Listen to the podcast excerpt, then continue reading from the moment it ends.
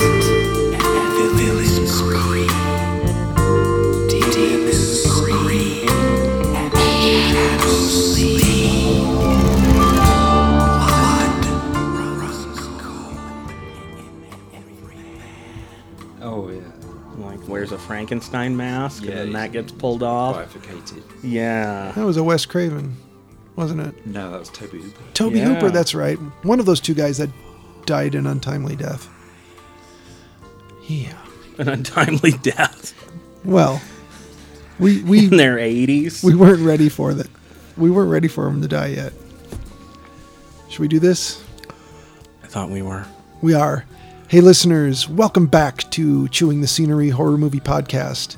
We are, in case you wondered, a podcast that talks about a horror movie, and we will spoil featured attractions, but we will try to not spoil the recently watched lists that we talk about. And we thank the Moonrays for giving us that song intro creature features.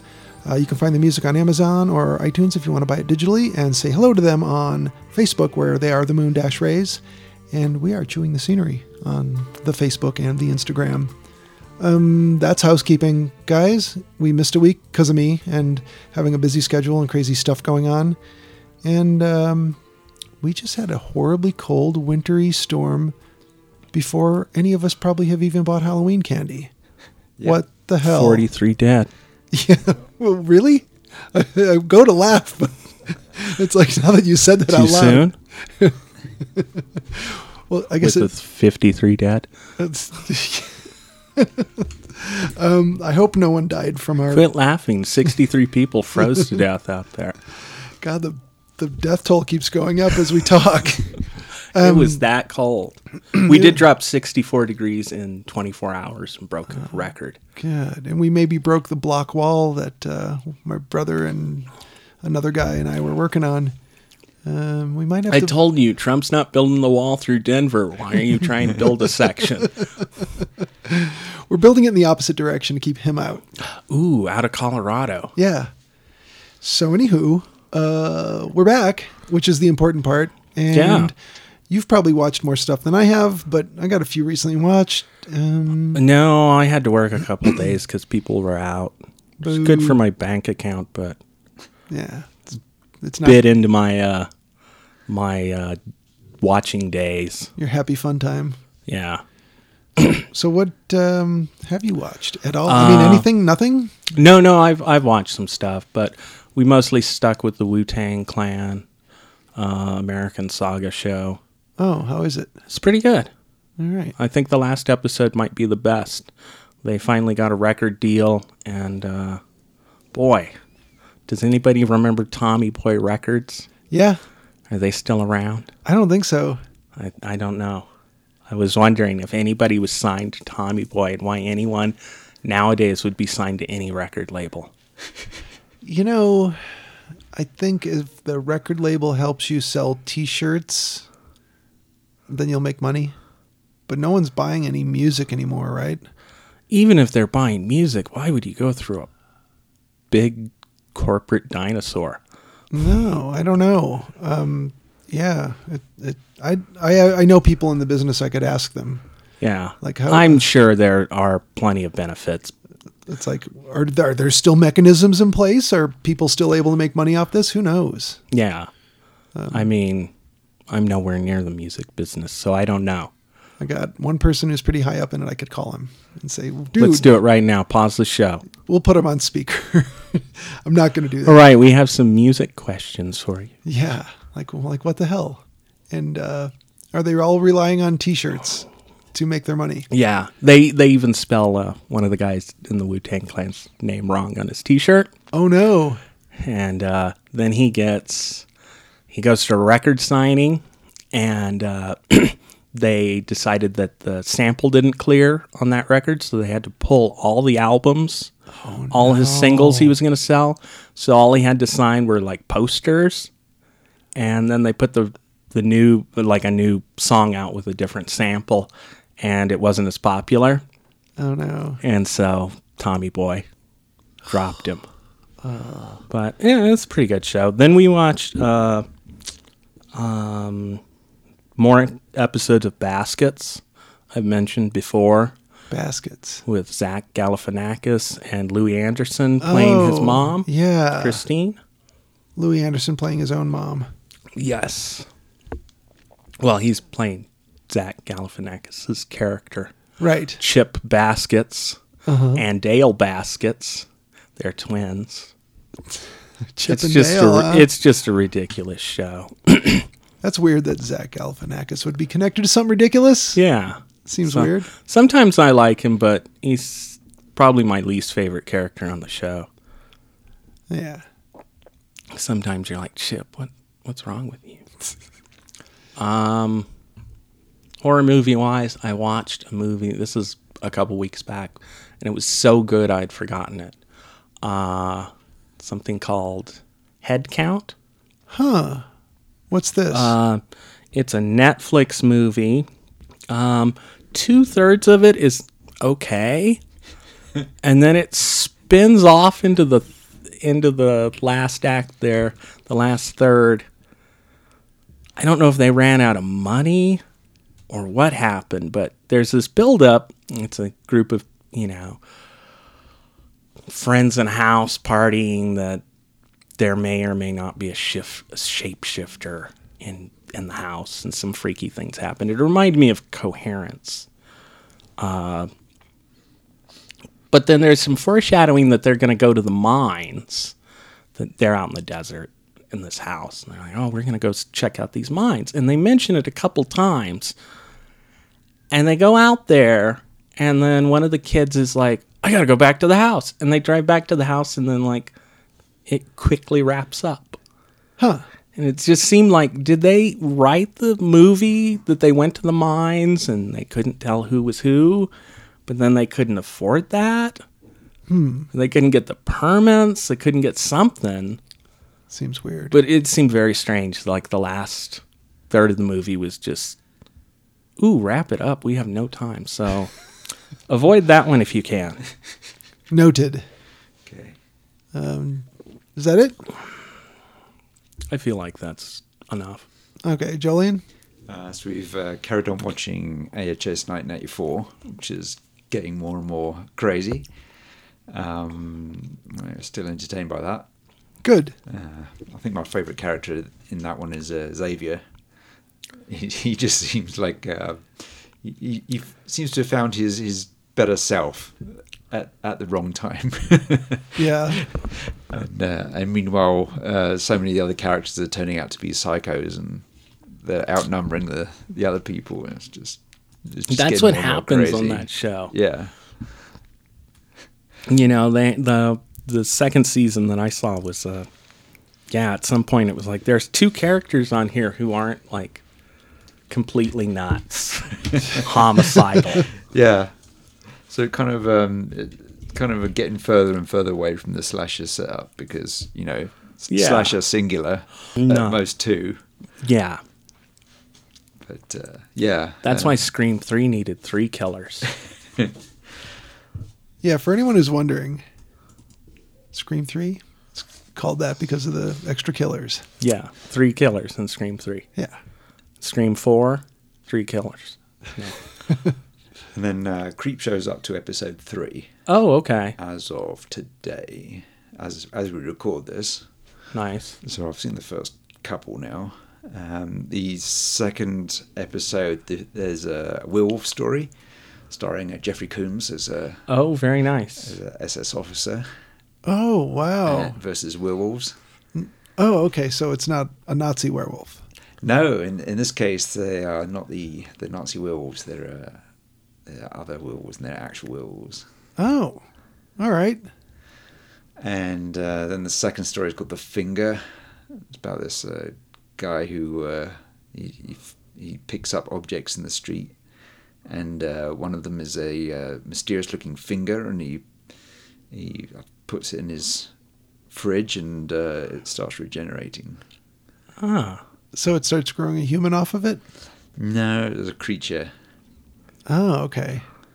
So uh, yeah, it's just uh, it's, it's it's kind of a comedy. It's written by uh, David Chow, and um, or Show. How do you pronounce it? i don't know S E H O E W. Huh. He's Don't written, a- know. written a bunch of stuff, but um, yeah, I know, they're quite amusing. The, the Werewolf one's got a good way of, for a low budget series to get around the transformations, Oh, nice. but uh, the actual werewolves look good. Oh, Well, that's the important part. Yeah, uh, and then they just started uh, Batwoman. ah, How is that? Uh, it is fun. We enjoyed it. yeah. Um, it's a woman who who is in uh, the Meg Oh, yeah. film. Um, she's she uh, Ruth Rose, I think. Ruby Rose. Ruby Rose, yeah. Yes. Uh, she's very good, Oh, okay. and uh, yeah, it, there's, there's some really trite stuff in it. But Yeah. I, I, I, as, as I mentioned before, you know, to mark her as a as a rebellious woman, she we- she's got Ramones t-shirt. Does she? Yeah, No. Ah, come on. um, yeah, there's a couple of things like that, but overall, it's it's quite fun. Oh, All right. Um, all right. Uh, as for movies, uh, saw a couple of uh, uh, Soviet science fiction films. Uh, one called Cosmic Voyage from 1935. Um, this is directed by Vas- Vasily Yuravlov, and this is set in uh, the Moscow of 1946 Ooh. and it's kind of optimistic and shiny, and you think, "Oh man, Wow, these people you are went going to the go wrong through the way. next ten years." um, and Ooh. apparently, apparently, this uh, uh, so it- it's basically uh, they're going to launch and get to the moon, Okay. and uh, uh, you've got like ships named Stalin and stuff like that. But um, apparently, this film was. The, the Soviet authorities took it out of circulation pretty quickly. 'cause- Oh. yeah, they, they thought it was a bit too wild. And, Oh, really? uh, but it's got loads of stuff in it. Um, like uh, it, it's got like a ramp launched rockets, and then they experience weightlessness, and uh, they they they put themselves in liquid uh, pressurization chambers to uh, you know adjust themselves to the Oh. G forces and so on, and um, uh, it's got some stop motion animation and really good, uh, you know, huge miniatures and Huge miniature. Yes, mat work. Um, yeah, apparently authorities objected to all this stop motion. That when they land on the moon, it's it's um, uh, it's lots of really uneven landscapes. So there's lots of scenes of them jumping from structure to structure. Okay. Uh, but it's uh, they're like stop motion little astronaut. Oh. and uh, it, it it- it was just too um, fantastical and light-hearted for the taste of the authorities. Wow. Um, but yeah, I enjoyed it. It was just over an hour long. and then uh, saw another one called Battle Beyond the Sun, which is uh, this is uh, came in 1962.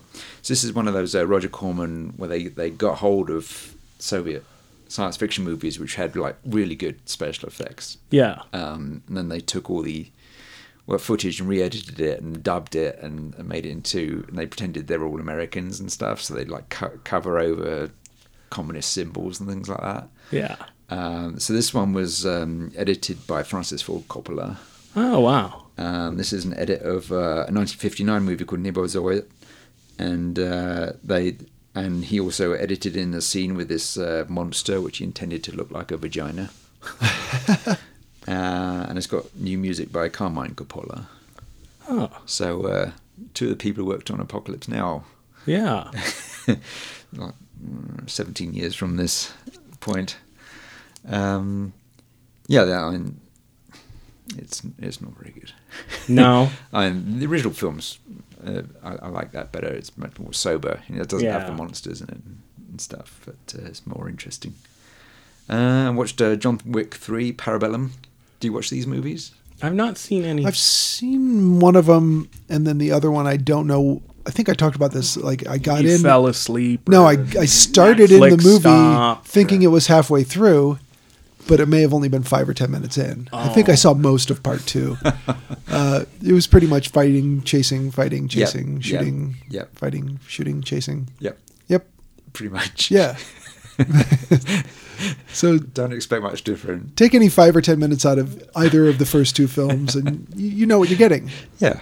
And I'm not saying it's a bad thing. I'm just saying that, that Oh, sure. you know, it's fun. Yeah, It's- this, this one's much bigger scale and uh, more colourful. Um, really nice photography. Uh, and uh, this is directed by Chad Stah- Stahelski, who's a, who was an actual stuntman. He he was the double for Brandon Lee on The Crow, Oh wow. and uh, he was the double for Keanu Reeves in The Matrix. Yeah. Oh okay. But So anyways, he knows kung fu. Uh, so you've got Keanu Reeves, Ian McShane, Angelica Houston, Halle Berry, Mark Dacascos, Lawrence Fishburne, uh, as you can, Kate Dillon, uh, Lance Reddick. Um, you've got gum foo, knife foo, axe foo, horse foo, dog foo. um, you know, it's great looking. Uh, it's got, uh, you know, some people from all over the world. So you can, s- there's some couple of guys from Indonesian films, um, like Jan Ruikan from Raid, and you got uh, Tiger Chen, uh, really awesome.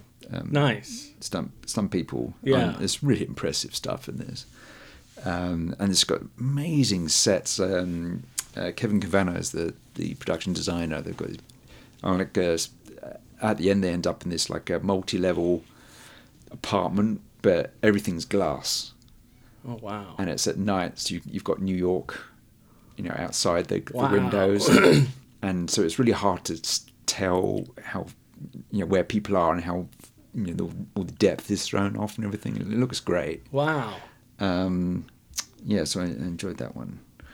Uh, let's see. Uh, let's see, and there's sort of the, a couple of the Dracula movies. Yeah, I'm working through the Hammer Dracula series. So Yeah. so we watched uh, the first Dracula and uh, and then Brides of Dracula from 1960, and then Kiss of the Vampire 1964. Um, so uh, yeah, Kiss of the Vampire is really good. I think that's one of my favorite Okay. hammers. Um, really nicely done. I believe the one after that's the first horror movie I ever saw. The, is that Prince of Darkness one? Yeah, Dracula Prince of Darkness is the first like direct sequel with you know with- that's the first one that Christopher Lee Yeah. came back for, and then uh, Peter Cushing left the series for a while, so they didn't come back together until I think uh, Dracula AD seventy two. okay. Yeah. Yeah, apparently they they did they pulled some emotional blackmail on Christopher Lee to get him to come back as Dracula. Oh really? Yeah, because Jimmy Sangster would phone him up and say, "Oh, do another Ja- Dracula, do another Dracula." He said, "No, no, no, I don't want to be typecast." And Yeah.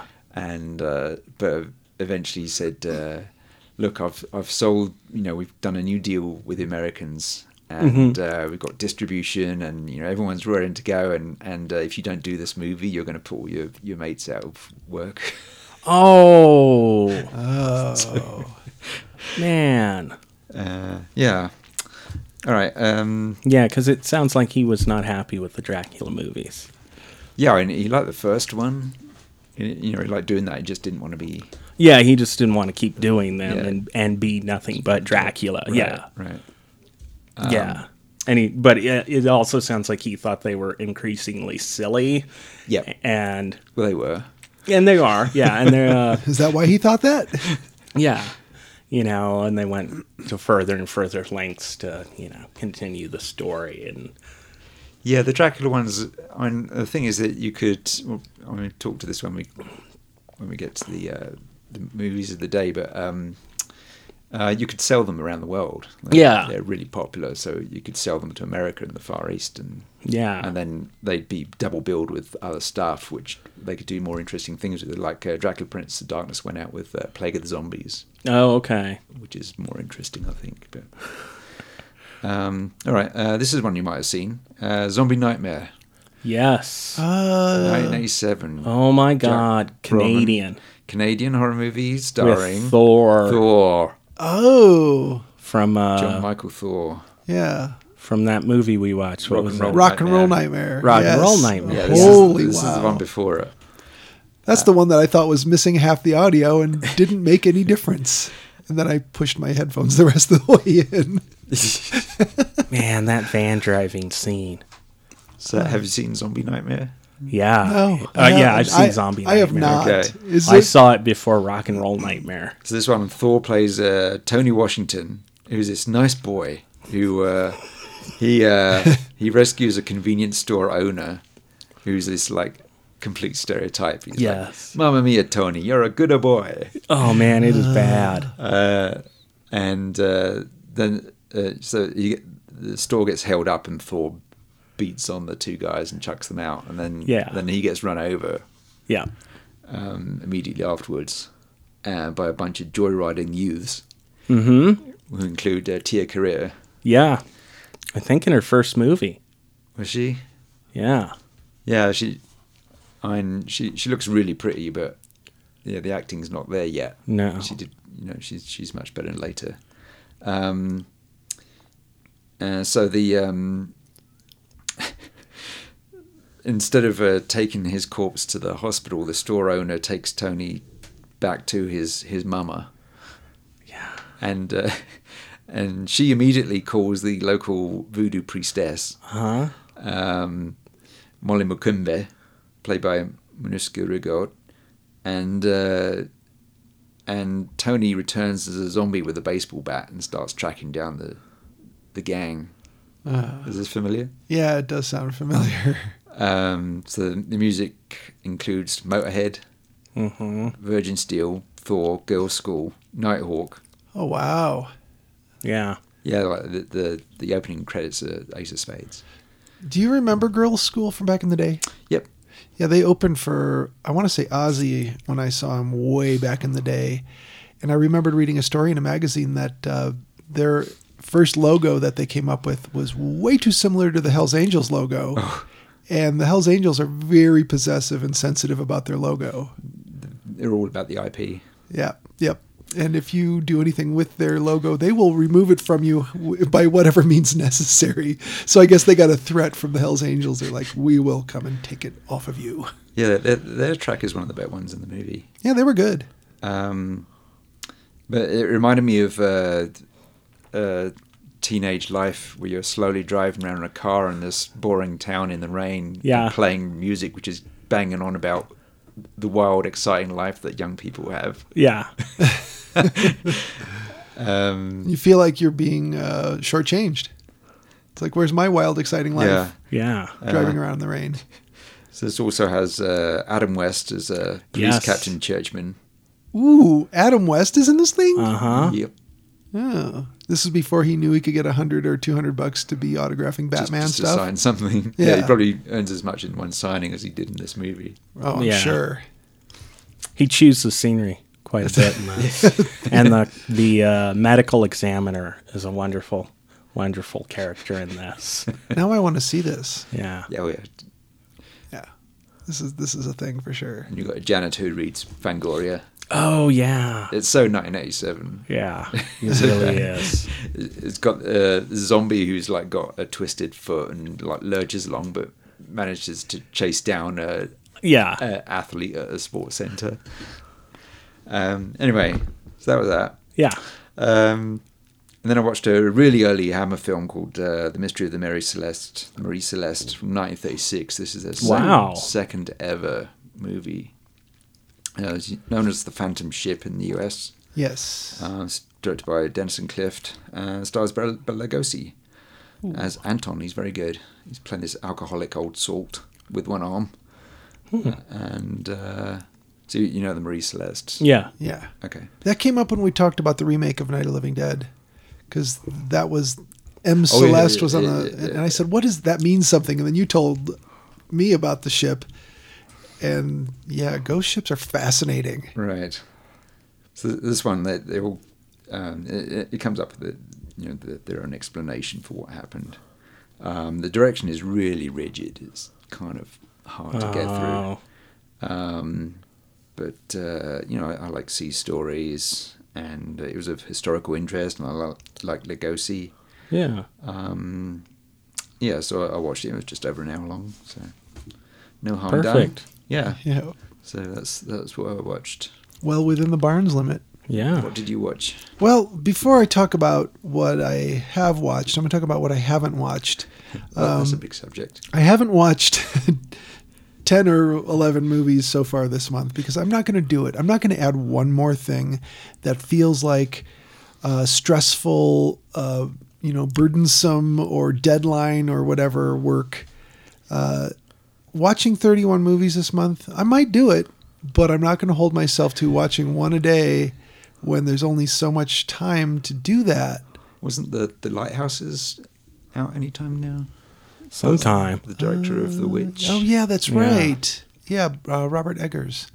Um, yeah, I would totally watch that, but not going to try and do the 31 days this year. No, I'm not saying maybe I wouldn't do something for November or December, but not doing it right now. It's just too busy at work.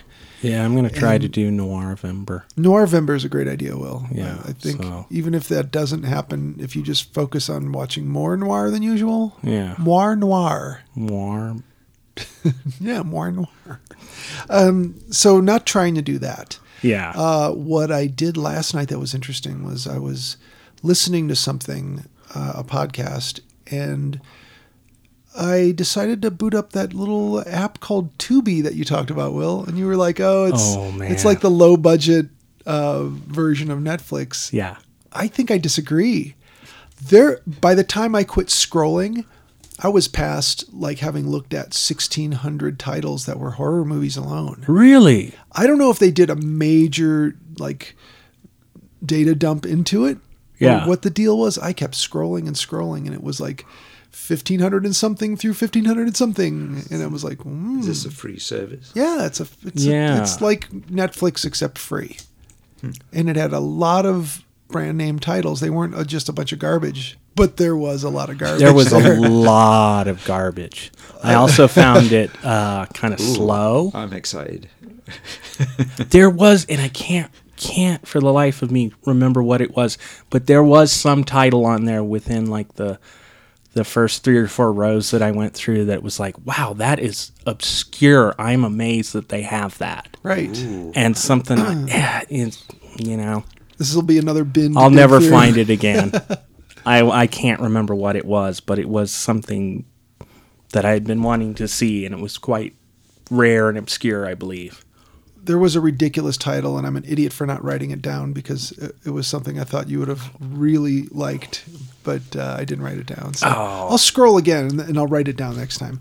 Um, so what I have watched, uh, there was a documentary about a drive-in in uh, Mahoning, Pennsylvania. It's called At the Drive-In, and they couldn't afford this crazy expensive um, digital projector, so they were kind of stuck with you could- 50,000 bucks, I think. Yeah, 50,000 for a digital projector. So they were kind of stuck with just whatever was available on vintage 35 millimeter prints that they could uh, rent for showing. So they would have however many months the season was. And everyone who worked there basically worked for free. And there were times where you wouldn't have many people show up, but they're not letting it die and they're keeping it alive. And then one of the guys working there said, You know what? if you could converge some auditorium sized ones of these digital projectors, if you could stack three or four of them or whatever and converge the picture, uh, th- then you'd have it. And they're all coming from the same feed. So it's not like you're playing four Blu rays trying to time them. It would just be like a splitter with, you know, the same feed going to several projectors. And he's like, what if it were bright enough to fill the screen? And it turned out it was. And that's not a big spoiler for the movie. Um, but it was a cool, um, it was a, So they were just hooking up like regular commercial they projectors. were, they were commercial projectors, but they well, were, they were for for a theater, I guess, an indoor theater. you like an said. indoor theater or, or a small auditorium for Okay. like college or whatever. But they weren't the kind that you would need for an actual drive-in screen. Yeah. And so they made it work, That's which was really cool. interesting. So that really opens it up as long as they do the licensing and whatever. But uh, it was really um, interesting and fun because these are people Could who you like stack fifty of them and play an image off the moon? yes. I believe so. Yeah, you could totally do that. So this was released in, in uh, 2017, and uh, it's only 80 minutes, Will. I hate old movies. yeah, it's just, Is it black and white? nope, nope. It's 2017. 2017. Wow. Not, Early color. yes. So it, you could you could hear the, the sprockets and the chattering going. Oh yeah, Uh, they cranked a little too fast yeah. or a little too slow. Over cranking, under cranking, you got all that going on. Yeah, Um, I also, uh, you know how uh, they changed Netflix, so if you hover on something for too long, it just starts starts plays. playing shit. Yeah, Or if you click on a title to go maybe look at like what's the whatever you know uh, Uh-huh. It whatever plays. information, it just starts playing. yeah. Um, I saw a preview for American Horror Story Apocalypse, which I just passed on that one and never watched it. And I got super sucked into the uh, the preview of it, where, Yeah. where the rich girl is at some salon and her dad calls and he's just like, "This is it. You got to get to the jet." And basically, the world's going to end except for you can get to safety, and there's only four spots. So her brother's not going to make it, and they aren't going to make it. So she ends up there with a couple of friends and her assistant, and uh, it was it was pretty far fetched. Uh, I won't give away what was far fetched about the trip to the place they ended up, uh, but she ends up at a place that's like supposed to be a safe place, an underground bunker or whatever, and it just seems a little bit Hunger Games. It it just was a weird bunch of wardrobe and you know set dressing that seemed a w- weird Um, yeah.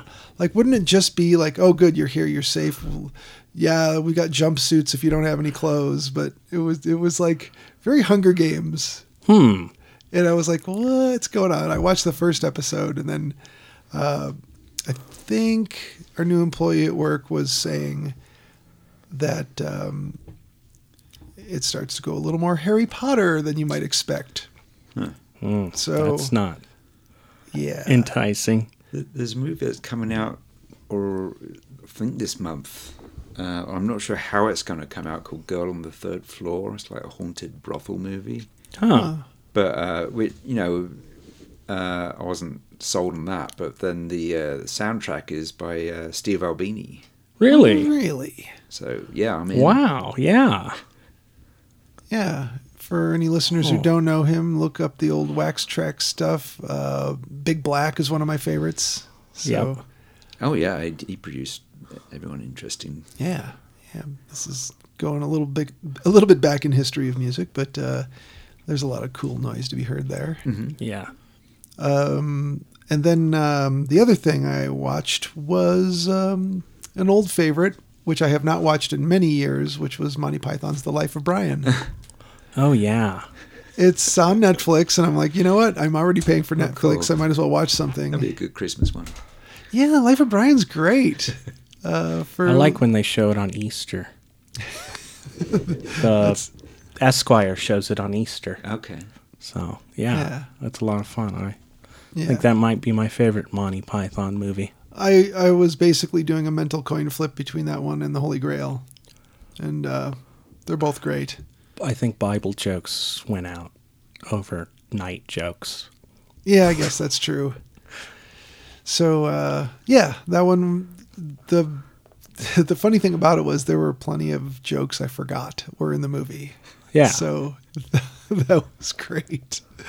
Um, for listeners who haven't watched a Monty Python movie, you should just watch one. Pick one and watch it. Um, they are still very funny all these years later. Just so silly. And uh, it, it kind of brings Well, up. well, that one's got the brilliant uh, one about the um, uh, what have the Romans ever done for us? Yes. yeah, that's so great. And it ends up That's being always- this really long list. Yeah, that's always going to work. The Roman Yeah. grammar lesson is the best because the uh, People's Front of Judea yeah. send Brian out on, on sort of an initiation task, which is to write some graffiti. And he writes something in Latin. Right. And it's incorrect. A centurion catches him and corrects him, makes him conjugate verbs and all this stuff. Yeah. And all right, write that a hundred times. so uh, just silly stuff like that. Yeah. It's just so fun to watch. But, you know, the, the chase sequence and what happens in the middle of that Mm-hmm. just fun.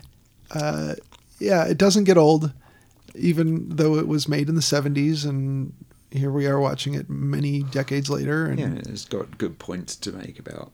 about religion, Does the Well, uh, yeah, no, you know, even wider than that, just just people, you know, just glomming, you know, just the group think, you know. not- Yeah. s- You know, yeah, um, all those followers that he just s- gathers? Yeah, th- just surrendering their own thoughts to be part of something you know, that, that can apply to any yeah, mass following. And it has a fantastic ending. it does. Yes. You Yeah. know? So it, it technically becomes a musical at the very end. Yeah. So yeah, that was great. Uh, I I'm recommend. Brian, and so's my wife. yeah, those two. And I never noticed when I watched this as a young person that uh, w- there's a wide shot, and you know how she had the parasol and she was so effete and whatever. Mm-hmm. The parasol is sticking off of the cross, so she's got the parasol with her. How was the print? It looked good. Uh, some of the shots were grainy, but I think that was the grain of the film Yeah. to start with. Um, but no, the print looked good. Uh, so I, I enjoyed, you know, watching it, even though uh, I felt like I knew everything that was going to happen. I still got surprised by a few gags that I'd forgotten. So that was really fun. And um I don't know if my brother had ever watched it, but the guy that was working with him uh, when we were building this, um, the retaining walls, uh, uh, David, who's from Poland, hadn't grown, Oh. he hadn't grown up with these things. Yeah. I don't know if he was in his teens or whatever when he moved to the U.S., but uh, he he was seeing some of the gags happening in this movie. Just sort of, he's off in, off to the side, not really invested in the movie, but he keeps seeing stuff that's just cracking him up. I said, "Dude, you need to sit down and watch these things start to finish. Watch these Monty Python movies; they're great." And uh, which um, brings me around to I also watched, of course, um, the original The Horror of Dracula or Dracula, I think it was called in Yes. England.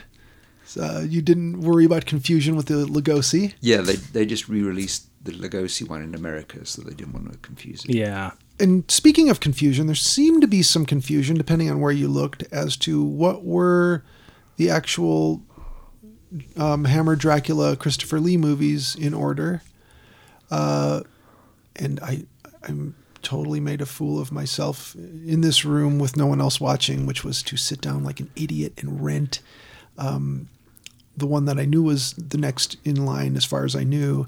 And it was on the shelf right up here behind Oh. my stupid head. I rented, I paid $2.99 to rent um, Dracula Has Risen from the Grave. And I, Yeah. you gave me this last year or the Yeah. year before. So, So it's Dracula, Dracula Prince of Darkness. yeah.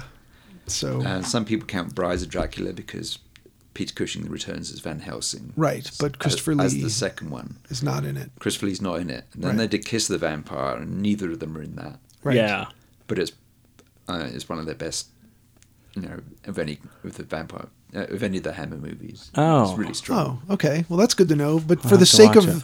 for the sake of the show, I figured, well, we're going to focus.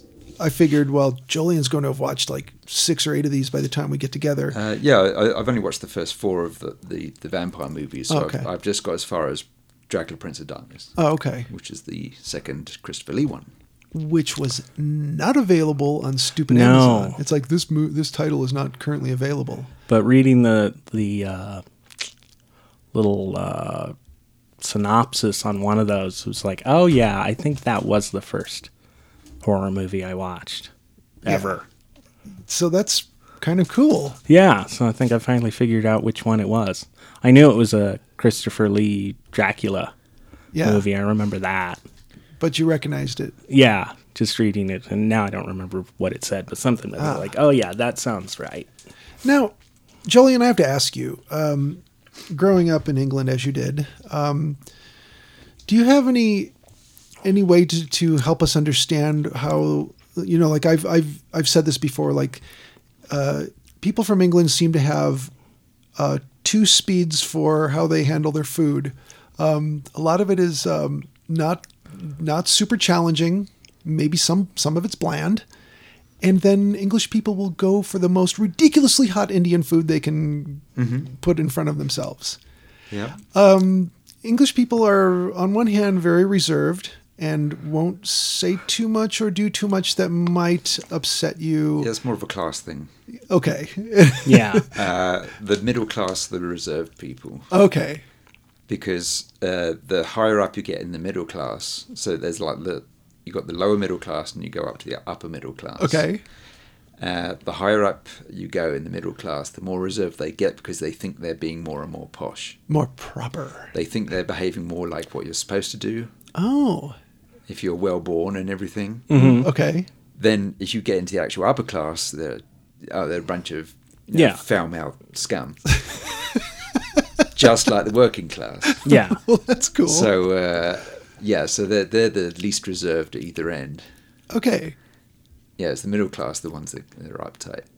so to to really get to the point with this, um, you wouldn't expect most English people to end up naked on film, uh, but in in a in a Monty Python Well, movie or or Oh, uh, this a- is this is the thing. You go. I mean, you go back as far as you like. You know, to Chaucer and whatever. Uh, we, you know, our uh, our entire humor system is based on shame, okay, embarrassment. Um, so therefore, uh, so much of it is going to be uh, innuendo. Uh, to do with nudity, to do with bodily functions. okay, Yeah. Yeah. okay. This makes a lot Like more a lot sense. of normal places other than America. Can you imagine 1958 when uh, really hung up on the nudity. Yeah. Yeah, because we're talking um, 1958. This uh, the original Dracula or the horror of Dracula comes out, and there is a there's a good amount of cleavage in this movie Oh, yeah. that you would not see in American movies at that time. No. So, and I'm thinking, oh, the proper uptight, reserved British people, Yeah. as there's- as we there's might that think. and the and the Eastman color blood. yes, the Kensington Gore, Yeah, as it you just explained. wasn't seen in anything you know cleavage and blood weren't seen in any any movies outside of biblical movies really yeah. up to this point So I gotta I gotta say that um, watching these kind of with new eyes again, I was uh, and a lot of this stuff was probably edited for television when we saw it, uh, and uh, they they they tended to favor things that were more either United States uh, releases or.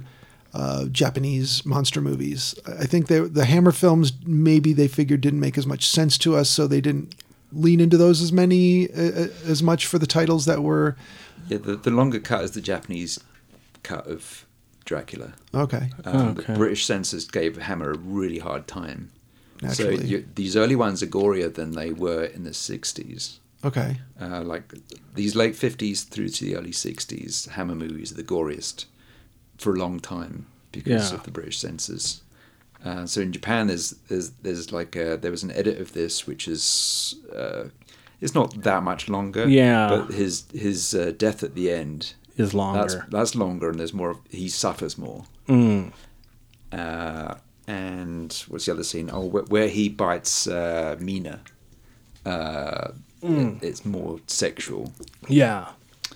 um, than, than you get in the British cut and the American cut, I think. And uh, that footage did exist until fairly recently. This, uh, I think he was a British cartoonist who, but he, you know, he'd- you you grew up hearing about heard the, about the this, yeah. Japanese cuts of Hammer movies. Uh, so he'd actually tracked them down. Th- So they had this warehouse where they were they kept the Western film prints Yeah. that come into the country. He found it, and then really soon after that, there was an earthquake and fire. Oh no. So the last, I think, four reels survived. Uh, they're not in great shape, but on when the BFI brought out the restoration of Dracula, Mm-hmm. um, they they included the Japanese footage on it, so you can see it, oh okay. and you can see stills and stuff online. But Yeah. yeah, It is interesting to uh, look at how much um, how much was drawn from this first Dracula movie uh, later on. Like for example, um, Van Helsing was it Van Helsing holding up the candlesticks? yeah. Yeah, to make a cross. Uh huh. Like how many people would use that later on? Well, yeah. I mean, Fright Night, for example, uses that. Definitely, and Peter Cushing, like uh, you know, the the, the climax was uh, he'd hold up a crucifix and and kill Dracula with it. Right. Uh, but he wanted to do a. He, he, s- he said, "Oh, I want to do something more Douglas Fairbanksy." So he came up with a whole running along the table and leaping on the curtains and pulling them down. really? And, then he gets forced back into the sunlight. And, Yeah. yeah, that was his idea. Yeah, that's Oh, great. that's good. Yeah. yeah, it's one. Of the, it's probably the best ending to a Dracula movie. Yeah. Oh yeah, yeah. It, w- it was very much an action sequence, unlike what you would get otherwise. right. Because a lot of times it would just be like someone might dash across a room and yank a curtain open, but this was like a full action sequence. Yeah. it's pretty cool. Um, so what was your what was your history uh, before we talk more about the movie? What was your history with uh, obviously television? Would Well, be the first time I think the first time I saw a glimpse of adult horror movies uh, It was on this early evening news show, so it'd be shortly after the children's hour, and uh, it, it was this show called Nationwide. And for some reason, they were talking about a couple of hor- uh, they were talking about horror movies or something, and uh, so they had showed clips of the end of this and uh, Nosferatu, Oh, where the the shadow goes up the stairs Yeah. and the shadow like falls across the woman in the bed, yeah, and it was just oh my god. yeah, yeah. this is just uh, yeah this is my crack this Yeah. is like this is really scary i want to see these movies Yep, they gave you just a little taste. yeah they you know they show the hand crumbling and stuff like that so Yeah, wow yeah. th- It was interesting. Uh, you mentioned before, like they were going to greater lengths to, you know, bring the Dracula character back, or different creative ways to reinsert the character into stories and whatnot. Um, I didn't realize until watching Dracula Has Risen from the Grave that they they definitely went straight to that for um, oh, which one was which one was it that they had the the ancient vampire was in this tomb. Bill Nighy played him. He was in a tomb, kind of locked under the ground, and uh, I want to say it was Oh, well damn it you know what i should just look it up but the but the blood could run down and trickle into his mouth Oh yes. what movie was that where bill nye was the vampire the ancient vampire uh, was it the underworld movies or am i thinking of something else entirely in any event uh, it was either underworld or it was one of the anne rice ones i want to say it was underworld and um, i could be totally wrong on that um, but anyway Anne uh, Rice's Underworld. yes There, we covered it. yes if It was in Rice- John Carpenter's Anne Rice's Underworld Vampires with a dollar sign, as, t- as told by Rob Zombie, as told by Rob Zombie. the Rob Zombie reimagining. oh man. We got talking about Rob Zombie at work. Yeah, you and, uh, mentioned. and Ashley wasn't sure that uh, that I wasn't kind of poking too much fun at him. I said, "Don't get me wrong, I'm a fan. Oh, Oh, I will absolutely I've listen got to him." three from hell on hold i'm Yeah, gonna see that soon and she said. "Oh, You like his music though too, and I went hell yeah. So she like plugged her phone in, and we just listened to Rob Zombie for an entire Friday, nice. just all day, yeah. over and over. That one song he has. The other one that goes gung gung gung gung gung gung gung. gung. Yeah. Yeah, It's all right. You only really need one song. Sure. I love Iggy Pop, but arguably he did one song. Right. Uh, how'd we go down that rabbit hole? I don't know. Oh, okay. So the blood running into Dracula's mouth in uh, Dracula Has Risen from the Grave. okay Um, That was a good far fetched mechanism, wasn't it? i've not seen that one again yet Oh, I've okay. just got as far as the second one the christopher lee ones Taste the blood of Dracula. Didn't he get rehydrated from powder? Uh, so I've seen Dracula and Dracula Prince of Darkness. So uh, Dracula Prince of Darkness, he he's he's powder and a ring, Okay. and uh, his servant. Uh, uh, let's see, are we, are we talking about that one yet? Um, Well, we can jump back and forth on him. It doesn't matter. I mean, I didn't get to watch Prince of Darkness because stupid Amazon. The title's not currently available. Yeah. Uh, What's that about? I don't know. yeah, he's- Maybe it was on Tubi. like, well, I was actually on Tubi because of that. I was scrolling through it, going, "Holy crap! There's thousands of movies on here." Yeah. I'll have to check that out. I wonder if I get that. You're gonna end up just like not sleeping for three days as you Oh. scroll to the end Awesome. of Tubi. Oh, oh, I'm excited. Did it work real slow for you? Well, I never played a movie, so I don't know. Oh, I didn't. I didn't mean just playing the movie, but just scrolling Scrolling? through the titles. No, but I we- found it really, really slow. Um, the tech who installed our internet service basically said that um, we have a very strong signal right here for some reason. Oh, nice. So maybe that's part of the reason it's not a problem here. But I'll let you know after I try and play a movie what it's like. Yeah. Uh, yeah, he has this mortal servant called Corv or something. It's played by Philip Latham. Okay. Uh, but yeah, he strings up one of the victims, has him hanging over his coffin, and he Yeah. lines the coffin with the powder and then cuts the guy's throat. Oh And uh, you, did you see this one? no, Dracula Prince of Darkness. no, I didn't get to it all. Okay.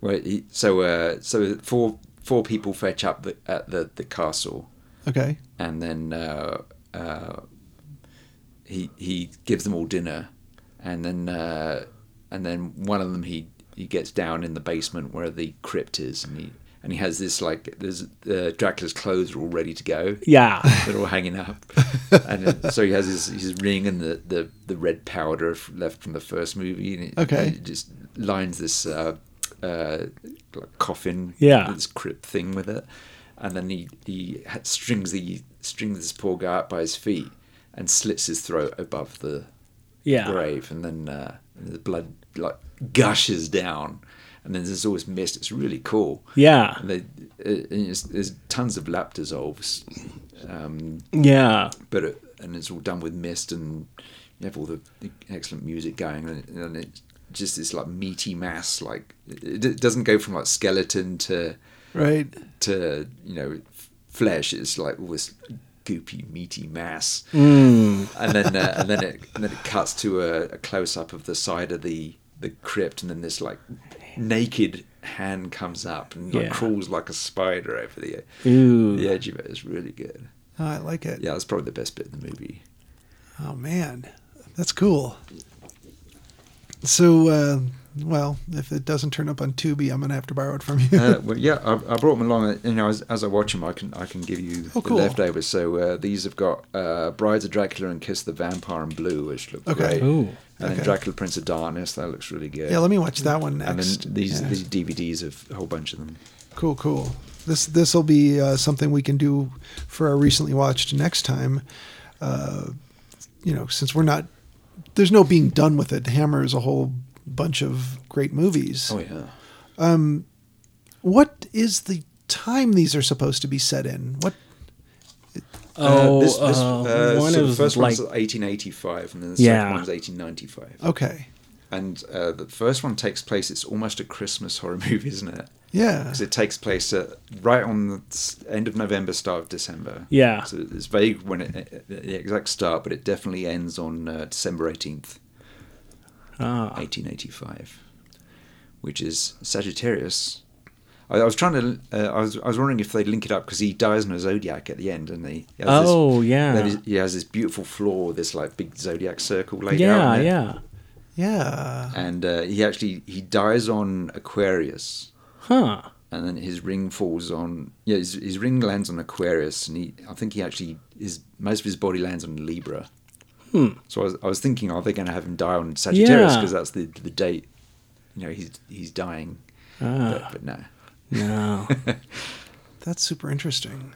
well, um, it, it's not really interesting because it doesn't It doesn't That- go anywhere. because It doesn't go Exactly, anywhere, no. but it's it, it's funny that I, I just thought i just wondered if they they linked it up Yeah. with a date because you know they're, they're quite specific about when things yeah, are happening. yeah. yeah, and uh, it's funny because there was something about the zodiac that came up in uh, Life of Brian. Uh, when I think when the wise men show up at the beginning of the movie, Oh, okay. they started talking about what what sign of the zodiac he was going to be. Yeah. Anyway, um, so did you didn't get to watch uh, Dracula's Rid- Risen from the Grave recently, but you've seen it in recent years. Uh, yeah, I haven't seen them for a long time. I only just got the whole series uh, come out because like, I was waiting for Scars of Dracula. That's been, you know, uh, that's been missing for a long, long time. and it turned up. Ooh. Uh, yeah, so it just came out on Blu-ray. Oh wow! What was the holdup? Uh, it's it's rights mostly and, Oh. and availability of materials because uh, Hammer did deals with with several different American companies over the years. Yeah. Um, you know, so their their deals with like Seven Arts, Universal, and Fox, and Yeah. Um, so uh, you know, everyone owns different bits. Okay. Um, so like pulling it all together, like uh, uh, Dracula Prince of Darkness, they had to use uh, the the the opening credits were in such bad shape in the UK version Mm-hmm. that they had to take the still of the backdrop of, of the American version and bits of the typography off the other version. Wow. And mash them together. Wow. Yeah. Well, it's cool that somebody was able to reconstruct something and make it It work. looks really nice. Yeah. cool. Um, the reason I asked about uh, whether you'd seen uh, Dracula's Risen from the Grave is because that was the next one I was able to watch, and there was a an actor in this one. He, he was on screen, and I said, "Wait a minute, is that Roger Daltrey?" And it, it was a guy named Barry Andrews, and he plays a character named Paul in the movie. But when he's first on screen, I'm like, wait a minute. Well, I think he's too tall to be uh, Roger, Roger Daltrey, but um, there is a uh, a whole storyline going on, and I wasn't sure if he was going to be a main character or not, but it turns out that he was. Uh, but Paul and uh, the Monsignor's niece, I think, are the kind of the male and female lead leads in this thing, and um, there's um, a scene where uh, he shows up for dinner, and uh, over conversation, turns out he's an atheist. Which, of course, once again, this would be uh, not what you would consider polite conversation over dinner, uh, maybe in 1969 Right. England. difficult now in some areas of America, wouldn't it? Well, in America, all over the place, yeah, you could run into problems with this. But in England in 1969, um, that wouldn't have been something that people would choose to talk about, would it? Uh, no. And if it came up Probably in not. conversation, it might be avoided. But in this movie, it's directly addressed. Yeah, un- unless you've got a, a really hardcore Christian family, like the Church of England, um, they've they know that people who put down Church of England on census forms, uh, they only go to church on what the Church of England itself has called hatches, matches, and dispatches. Okay, So birth, marriage, death. okay, Uh, that's the only time most British people go to church. okay, You know, otherwise, it's just something. You know, if a cens- if a census form will ask, you know, what what religion Yeah. are you? That they'll just tick Church of England because wha- whatever. Ah. Yeah. okay. That that that makes sense. Yeah, it's not it's not really a, a serious uh, religious country.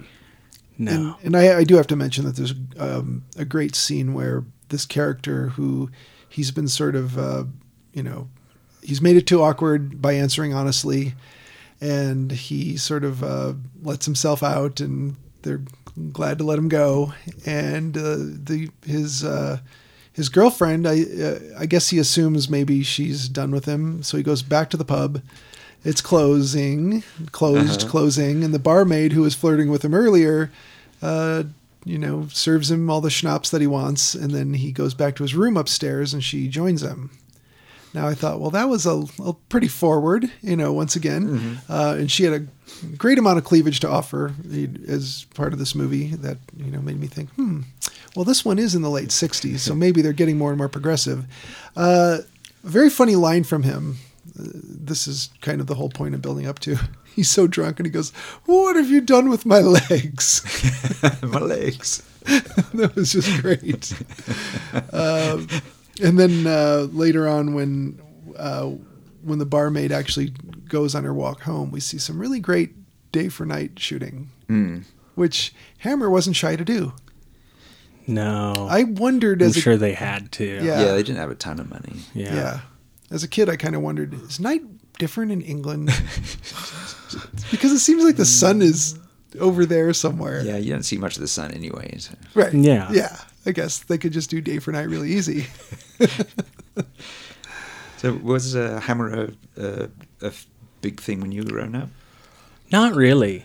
Um, like It I was said, there. I- it was there. It was but- there, and um, like I said, that was. Uh, I'm pretty sure Prince of Darkness was the first horror movie I ever watched when I was about four years old. I'm guessing, um, but I don't remember watching too many of them like on TV.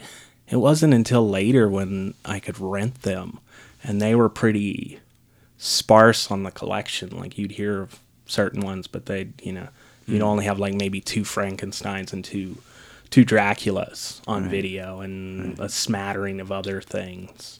Okay. So it it wasn't something that came on TV a lot. It di- it did. Uh, it did. It did uh, when I was younger, so probably early '80s or so. They were they were on the TV, but I don't remember them being on when I was growing up much. Yeah, it was. It was something that I would say. The other movies they would show, depending on whatever sources you're talking about, would outnumber the Hammer movies. I don't know, five to one, eight Yeah, to one, something like yeah, that. Like you easily. would you would see a Hammer movie once in a while, but you'd mostly see like Godzilla movies or Universals A or lot of Universals. yeah, A lot of Godzillas. A lot of, I'd say, Roger Corman kind of Yeah. thing. Not necessarily Roger Corman, but you know, low B grade sci-fi's from the 50s and early 60s. Oh yeah, they were able to grab a lot of those really cheap, I think. Yeah, and then you would see something like a Hammer horror movie, and it'd be pretty freaky. Yeah. Yeah. yeah, I, I like how with- with it- you know, like I was saying with uh, with comedy, we we like to have in, in horror taboo things Yeah, so that we can enjoy them, and and uh, so, so you know, the cen- the censors will always be busy trying to stop us watching this stuff. But yeah, yeah, like a, uh hammer. You know the uh, you, uh, you know vampires are often uh, not entirely vanilla yeah, in their preferences. So uh, you know, as early as like uh, Dracula Prince of Darkness, you have the woman. Uh, once she's vampirized, she goes up to the other woman. and Oh, she's yeah. wearing a negligee, and she said, uh, "You don't need Charles." So, um, really, I have to say that um, you don't think of Lugosi and the 1931 Dracula as being because people maybe in that day were like, oh, he was very charismatic, very sexual. But watching that old black and white movie as a kid, it would never occur to me like this was. Um, something sexy between adults. It just seemed like a guy with some hypnotic powers would bite a woman on the neck and you would never see any blood.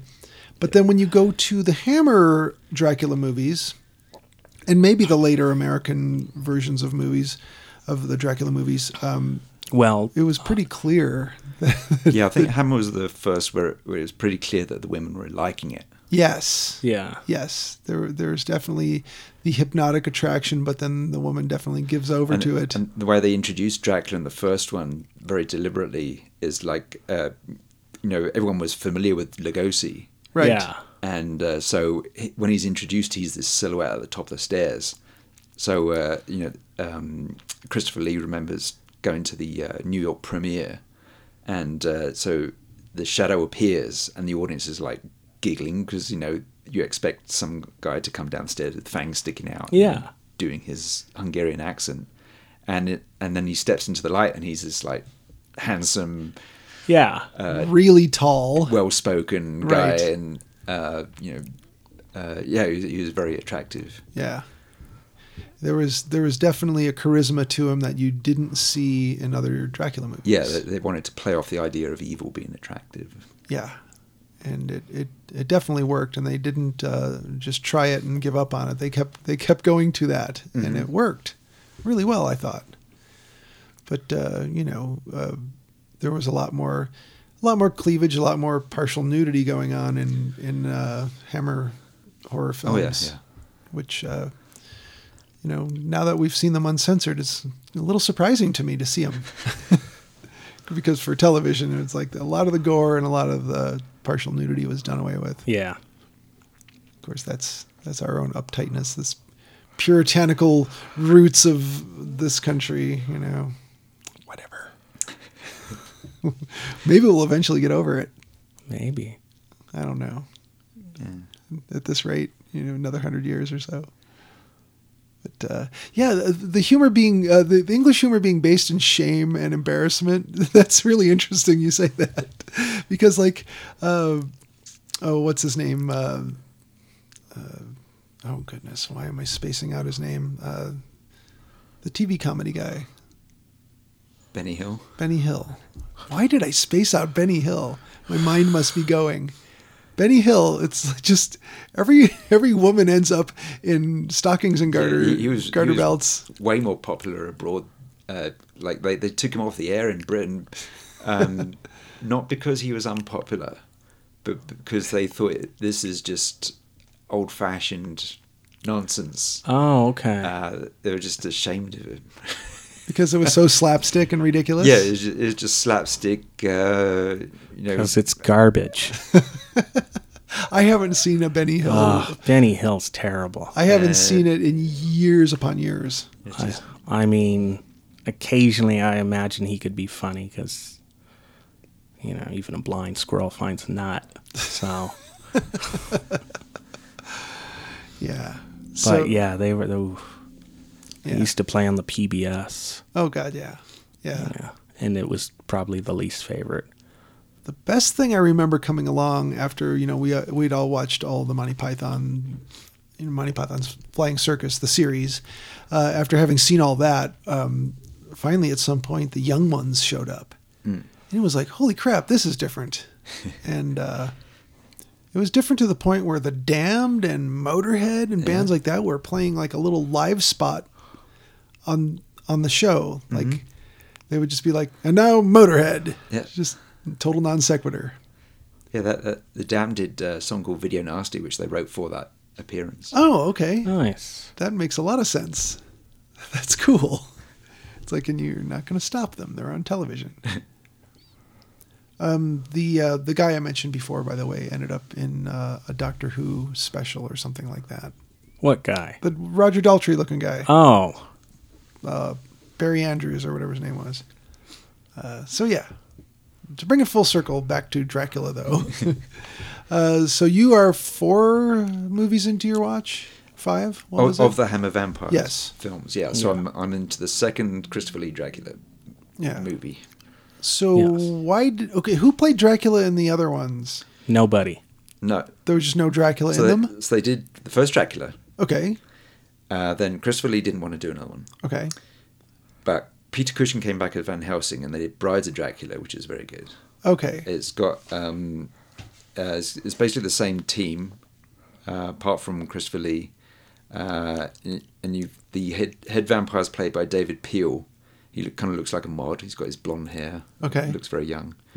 Um, and uh, it- basically, the, the setup is uh, you have this uh, honeymooning couple, and they end up uh, in this place, and, and you know from the start that this this family of vampires is watching everything in, that goes on below them from their chateau, and you know this couple is pretty doomed. Yeah. That they have no idea what's going on, and uh, uh, and so you've got this, these these two likable couples. You've got the the innkeepers where they they stay, and then you've got the young couple themselves and uh, then the, the vampires invite them up to the chateau for a for an evening, and For a bite? yeah, and they've uh, you know that they've only got their eyes on the woman, um, and uh, they they could care less about the guy, Yeah. so they're going to seduce her in and, and, and make her one of their uh, Another vampire. extended family. Yeah. Uh, um, uh, hang on, hang on, hang on, hang on. I'm confused. No, I'm, I'm talking about Kiss of the Vampire, aren't I? oh, that's yeah, okay. Yeah, Brides, No, it of- sounded Brides like- of the Dracula, same same crew. You got, um, yeah, so you got David Peel as Baron Meinster, and he's, yeah, yeah, that's that's right. So the, you got this uh, woman played by, by Martita Hunt, and it turns out that she's keeping her son in the castle Oh, okay. and he's he's a vampire. He's he's this like uh, rich white trash who's gone out into the city and mixed up with these other young uh, young punks, Yeah. rich people. One of whom was a vampire. You don't know if it's Dracula or not, but he's been vampirized anyway, and she keeps him chained up in in this apartment of the, the chateau Okay. and uh, th- this uh, this woman who's come from Paris to uh, uh, you know she's a teacher. Um, she ends up at this place and uh, she sees this the son, and she uh, she kind of falls for him and releases him, Uh oh. and uh, so it all goes downhill. And there's there's our implications about uh, because he he vampirizes his own mother. And then All of Oh. a sudden, she has lipstick on. Oh, Yeah. Taboo.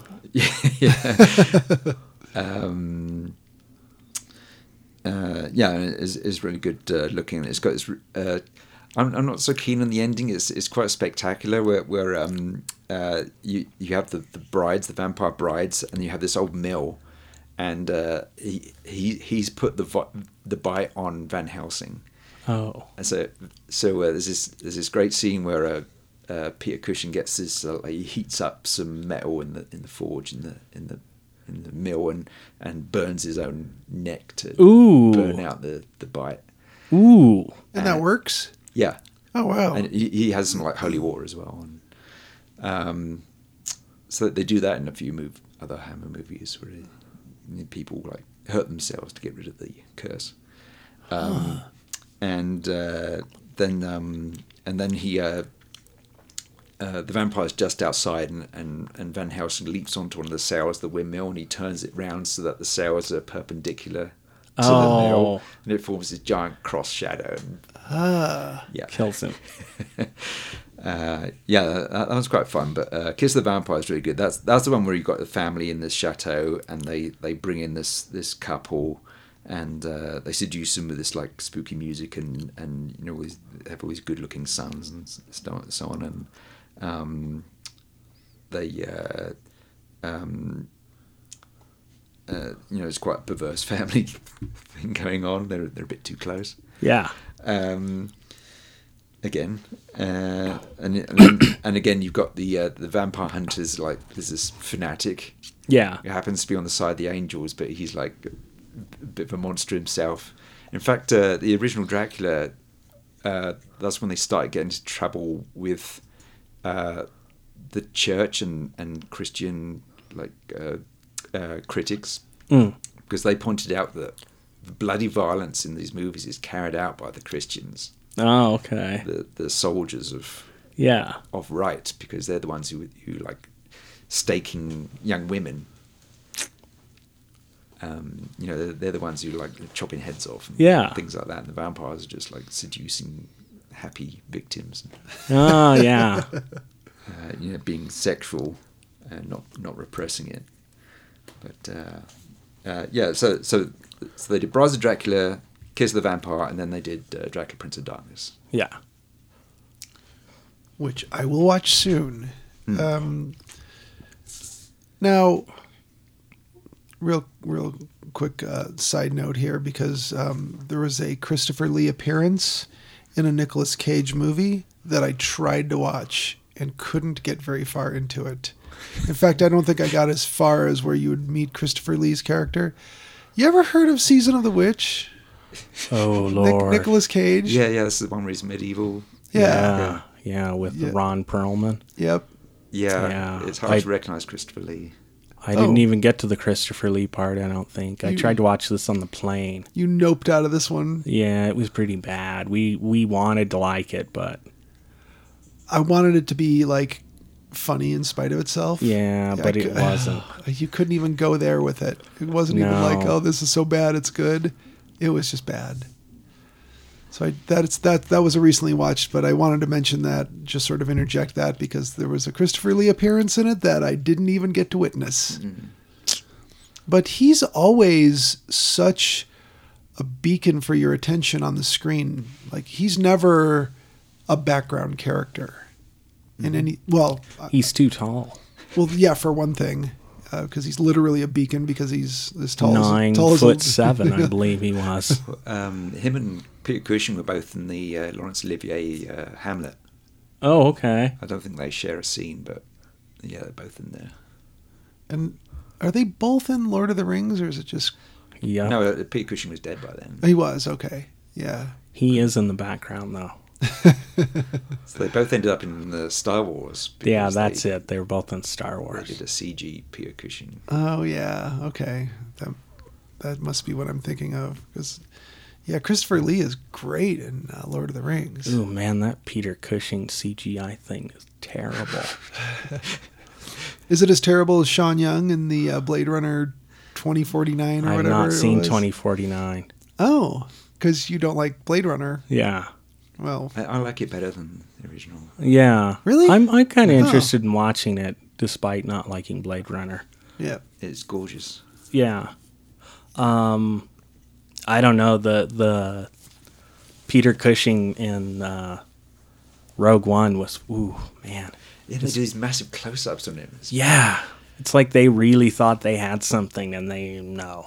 We nailed it. Yeah. They were like, we nailed it. They had a Princess Leia too, and guys. pretty pretty bad. I think she appeared less. That's the only re- reason she may have looked a little bit better. Okay. But ugh, I, terrible movie. by I have the way. to I have to admit something. I haven't watched any of the new Star Wars. Don't. I, g- I gave it some time. I'm like, okay, I'm going to watch this. Uh, was it Rogue One? Was the first one that they where they rebooted and started again? Uh, I think they came out with the Force, Awakens. Force first. Awakens. That's the one. Okay. I was like, okay, I'm going to wait a few months. I'm going to go ahead and watch it. And here we go, years later, and I still haven't. And I'm I think the plan was that they do the next trilogy, and then in between them, the years in between them, they do the kind of bits that fitted in One-offs, before yeah. or in between the previous ones. Mm-hmm. So they did Rogue One, which leads up to the f- to uh, part four, episode Yeah. four, and then they did uh, Solo, which which would have been like which before le- Rogue le- One. leads up to Han Solo coming into the stories. yeah. Um, but that didn't do well at the box office. So No. they, they dropped that plan. Yeah. kind of like the um, the Universal Studios Dark Universe. Yeah. Yeah. No, I Disney is. I mean, they bid a billion dollars. So how much of a fuck up is Oh God. is the question? I mean, they made a lot of money off these Star Wars movies, but I don't think they've handled them terribly well. No, it just seems it, so much of it just feels like a cash grab. Uh huh. And And when you stand back and you say mm, two out of nine movies, yes, I'm counting nine already as being crap. Uh, two out of nine? That's terrible odds. yeah, That's just. it's a fail. I don't even know if that's as bad as Star Trek movies, but Oh, Star Trek. They did. They're mostly good. the even was it the even ones were good, but the odd ones were terrible. Although I kind of like the first one. Uh, Star Trek Three: Search for Spock. That was good. Oh yeah, that wasn't bad, but part five was. Yeah, that was a bit of a mess. Yeah, That, that was the only, that was the only one I thought. You know, it seemed to have lost its way. Out Yeah. Of, of that original Cruise series. Yeah. I don't know what else came. Uh, I've not seen any of the uh, J.J. Abrams Star Treks. Yeah, the first one of that I enjoyed. Yeah, but Jar Jar Abrams. Jar Jar Abrams.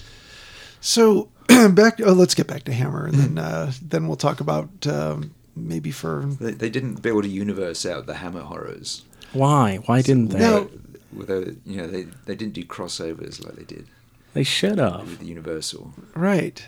No, and, and and another point about that, another question about that is, you can watch each one of these Christopher Lee Dracula movies or each of the Hammer Dracula movies, even if Christopher Lee is not in them. Um, which I I, I was afraid maybe uh, Van Helsing wouldn't have much to do, but I guess there's other vampires. Um, each movie can stand alone and be watched start to finish without relying on information or knowledge from other movies, right? Uh, yeah, Prince of Darkness recaps the ending of the first one. Okay. But you really just need to know um, Dracula's this guy with fangs who drinks blood, and um, it has to come from people's necks. Yeah. So if you know that much about Dracula, you're good to go on any of these stories. You don't have to be like, why is he doing that? Yeah. what that what what wearing a cape and going around biting necks because he's Dracula. You know, there's no there's no storyline that you're like, I don't understand why he's in this castle. Oh, that's where he lives. Why is he? in- You know, why is he out at night? Because well, he can't be out during the day. He can be out during, you know, day for night, but he can't be out during Yeah. actual day. There- There's um, continuity is not perfect. Like the um, it might be just the knowledge of Van Helsing is imperfect, or the the movies are inconsistent. I'm not sure, but in the first Yeah. one, he says it's nonsense that they can turn into bats and things. That's just Yeah. folklore. But then they- Okay. then from the you know the following movies, they can turn Yeah. into bats. I think that was a budgetary concern Yeah, Yeah, because they didn't spend very much on this on the first one anyway. I don't know how much they spent afterwards, but it was pretty low budget. That's why they set it in like one yeah. It's Kinda beaut- but it- It's location. beautifully cut down from the novel. Yeah, yeah, no, they did a really good job on that, but Yeah. yeah, they they had some real budgetary Yeah, you, constraints. You can, I just you can kind of tell from what they did, Oh, even sure. Mm-hmm. though they did a great job with it. And you know, people who do cheap movies should watch something like this and go, okay, that's how you scale it down and Right. make it a, you know, Yeah. an inexpensive movie that doesn't, you know, totally betray you. yeah. Yeah, exactly. Yeah, there's no Renfield character. There's no there's no whole gang of people who Mm-hmm. No, no, they they associate with Minor and yeah.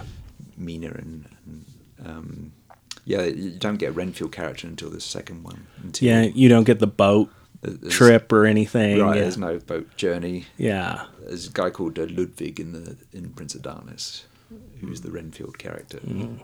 I have to ask: Is the first appearance, and and this is in Dracula has risen from the grave, is the first appearance of a body dropping out of something and swinging around that movie where the woman drops out of the bell in the cathedral? Because I Hmm, don't know I that don't I've know. seen it before that, I, I but haven't seen that for a long time. but it totally predates Jason Voorhees.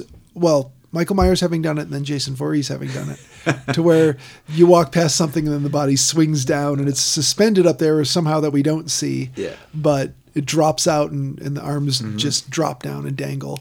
Uh, that did happen in that movie. And I wonder if that's the first appearance of that gag. Could be. Because if it is, that's pretty cool. My dad remembers seeing the first Dracula movie, and you know there'd been nothing in color like this at all. Yeah. and it just starts off and the camera goes kind of takes the corner and goes down into the crypt and then you see the coffin and then there's blood it's bright as red blood Yeah. goes smacking down on the on the coffin Yeah. and he said that just freaked people out Oh, I imagine. it was really shocking at the time People Yeah. are not so easily shocked now. Cuz that's what I No, remember. 'cause- uh, but this was the first you know. Yeah. Yeah. yeah, people are all desensitized now. But it's it's so nice to think of a time when that would have been startling, upsetting, or impressive the way it was.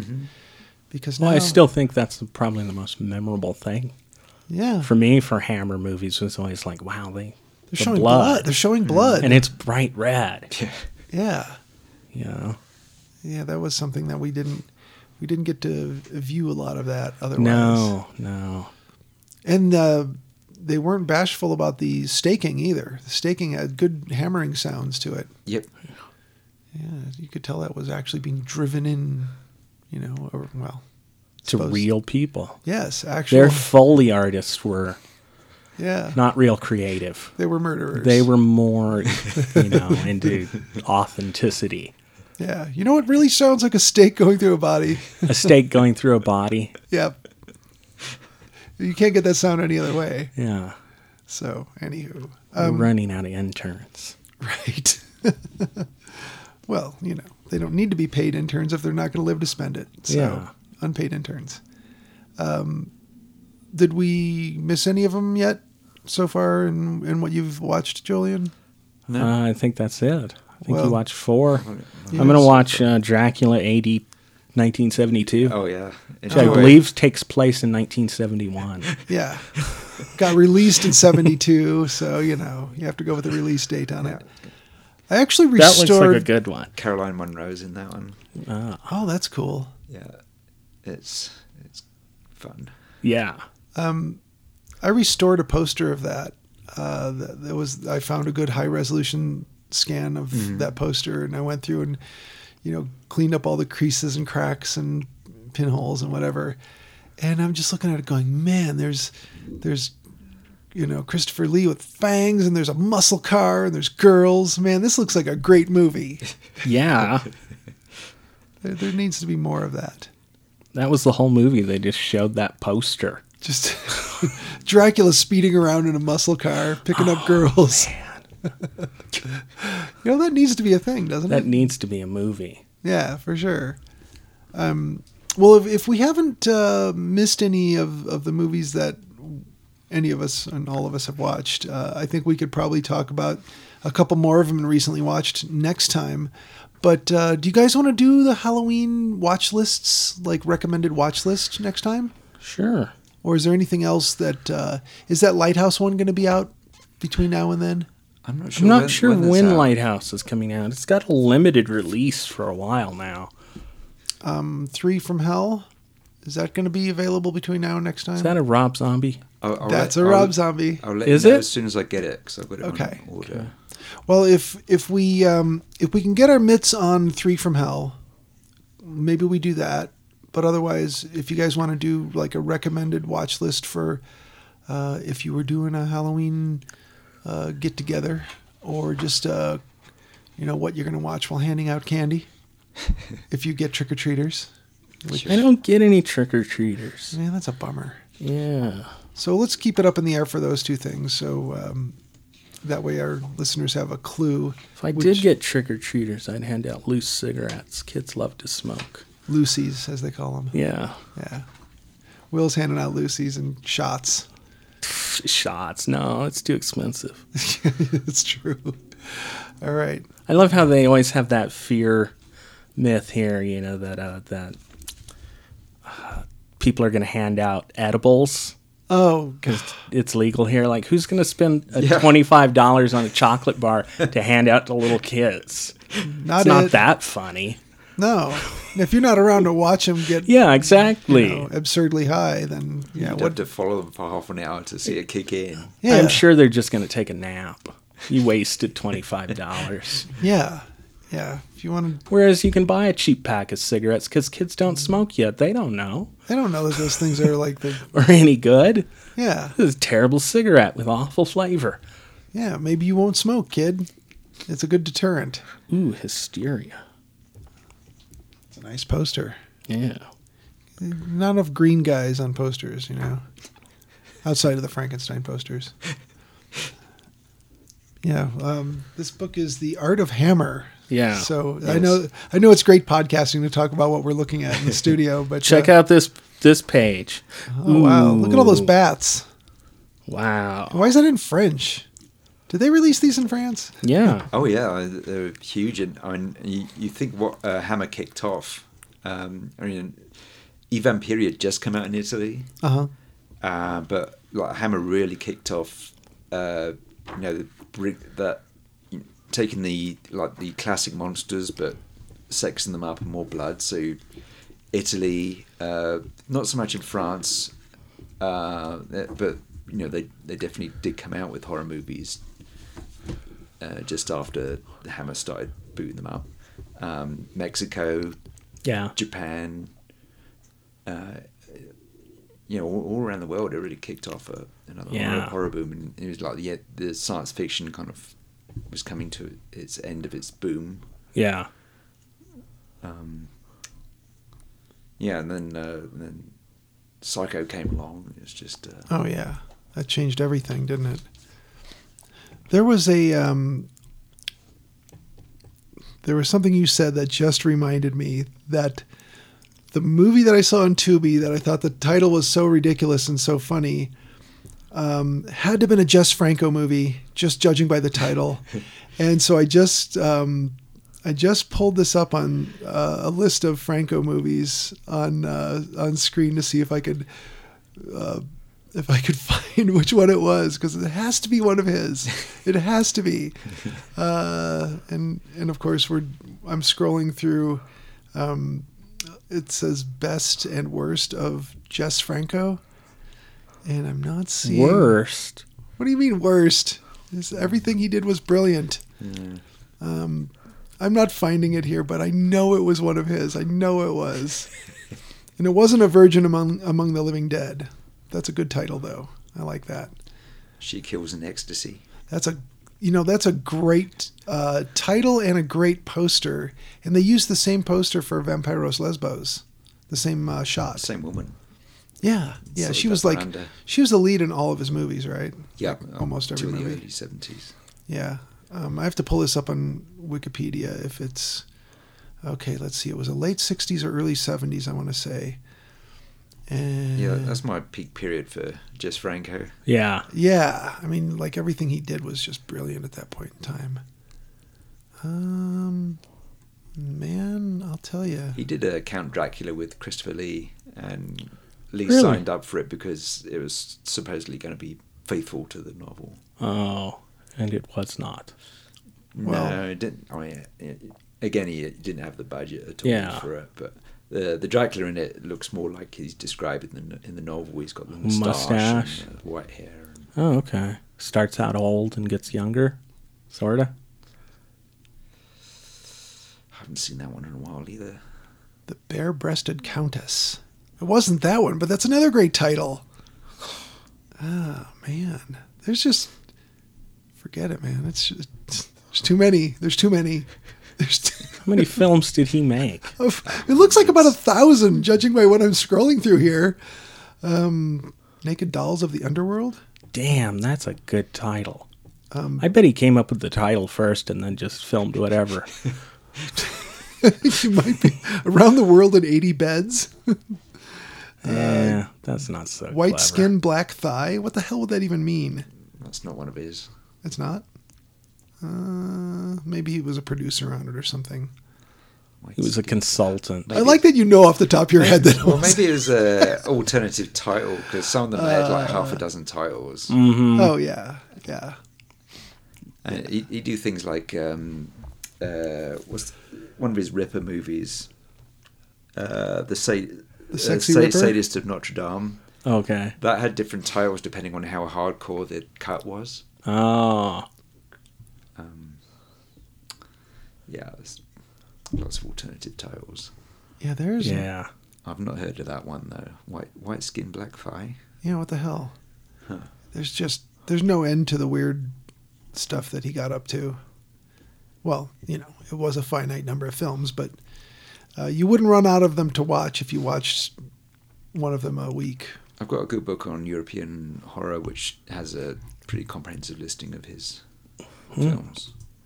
Yeah, maybe it wasn't one of his films. I looked at it and I went, "Oh, this title has got to be a Jess Franco," and maybe it wasn't. So I'll scroll again through Tubi and see if I could spot what that title was. But it it was a ridiculous title. All right. Uh, And- yeah, please let me know. Yeah, I'll, I'll, Headless man found in topless bar. yeah. Uh, that was a New York Post uh, headline. Yeah. Well, should we call it a show? Let's call it a All right, show. so we we know vaguely what we might do for next time. Something. So our listeners are barely clued in, as usual. Yeah. or not at all. Maybe next time we don't even tell them the title. We Just No. talk about a movie and then let them guess. and let them guess. Awesome. well, listeners, again, thank you for listening. Time bananas.